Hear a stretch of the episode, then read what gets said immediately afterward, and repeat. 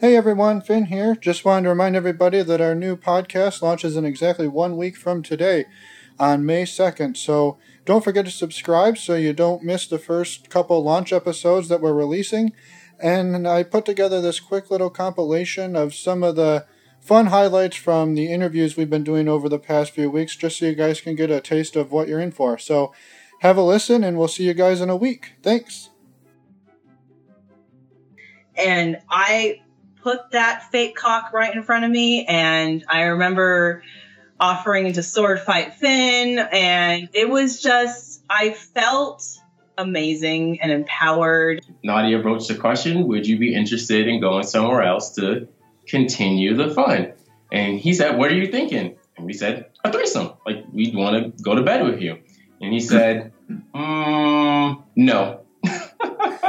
He said no. And the reason why was totally, totally, totally weird. So um, before we met, I basically spent 20 years of my life as an out lesbian. Um, have an ex-wife.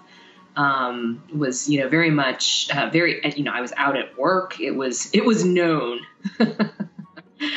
um, and then uh, you know after my my former spouse and I split, um, I went through this uh, period where I thought, you know what? I don't know. Maybe I'll give the other team a shot just for a little while. Just you know, variety. I'm, I, I haven't dated in for like forever. I don't know how to do this. And what the heck? I'm, I'm, I'm going to give the other team a shot for a little while. So I have to say, though, in the lifestyle, for me, one thing I've really noticed is that ladies will actively pay compliments to each other, whereas outside of the lifestyle, I think it's almost the exact opposite. That the ladies tend to be a lot more attacking on on each other. And be honest with yourself about whether you think that you can be non-monogamous in a healthy way.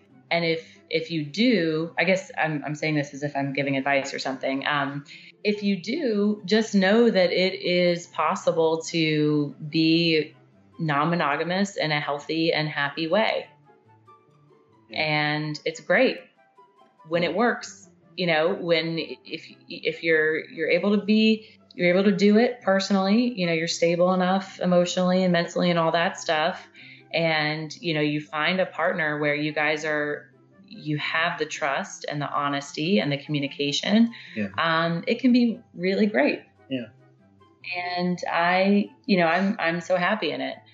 You know, I just want people to know that it's an option to do that, and it's it's a lot better of an option than cheating.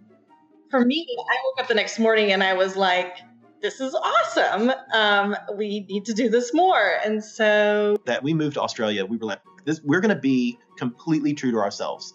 Um, you know, we're out to the companies that we work for. Um, we've had articles written about us, done TV spots, uh, and then with the podcast, and we've got uh, we have an article coming out uh, about us in Penthouse magazine. We're actually going to be naked in Penthouse magazine. It's really excited. Um, I mean, our first experience, in all honesty, was me um, I'm gonna get kind of raunchy here, but getting fucked by another guy in front of him. So it literally was me being with another man while my husband watched because Chris here actually um, is a cuckold, so he has this cuckold fantasy.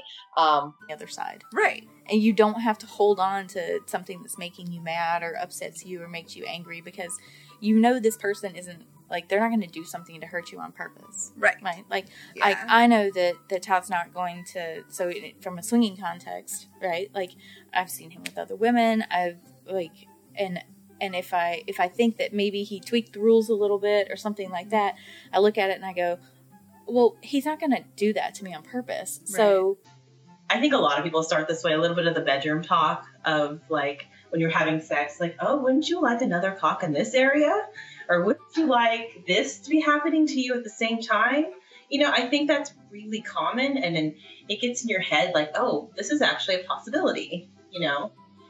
We, we should though. I mean, we should all actually pay more compliments to the people that we meet um, outside of the bedroom, outside of sexuality. I mean, you have an amazing smile. You're super intelligent. You make me laugh. You're really witty. Are you, you're good, right? You're down. We're doing this Is it a hell yeah? A hell yeah. So for us, if it's not a hell yeah, it's a fuck no. So there is no in between. There is no maybe. It's not my job to be a mind reader. It's not your job to be a mind reader.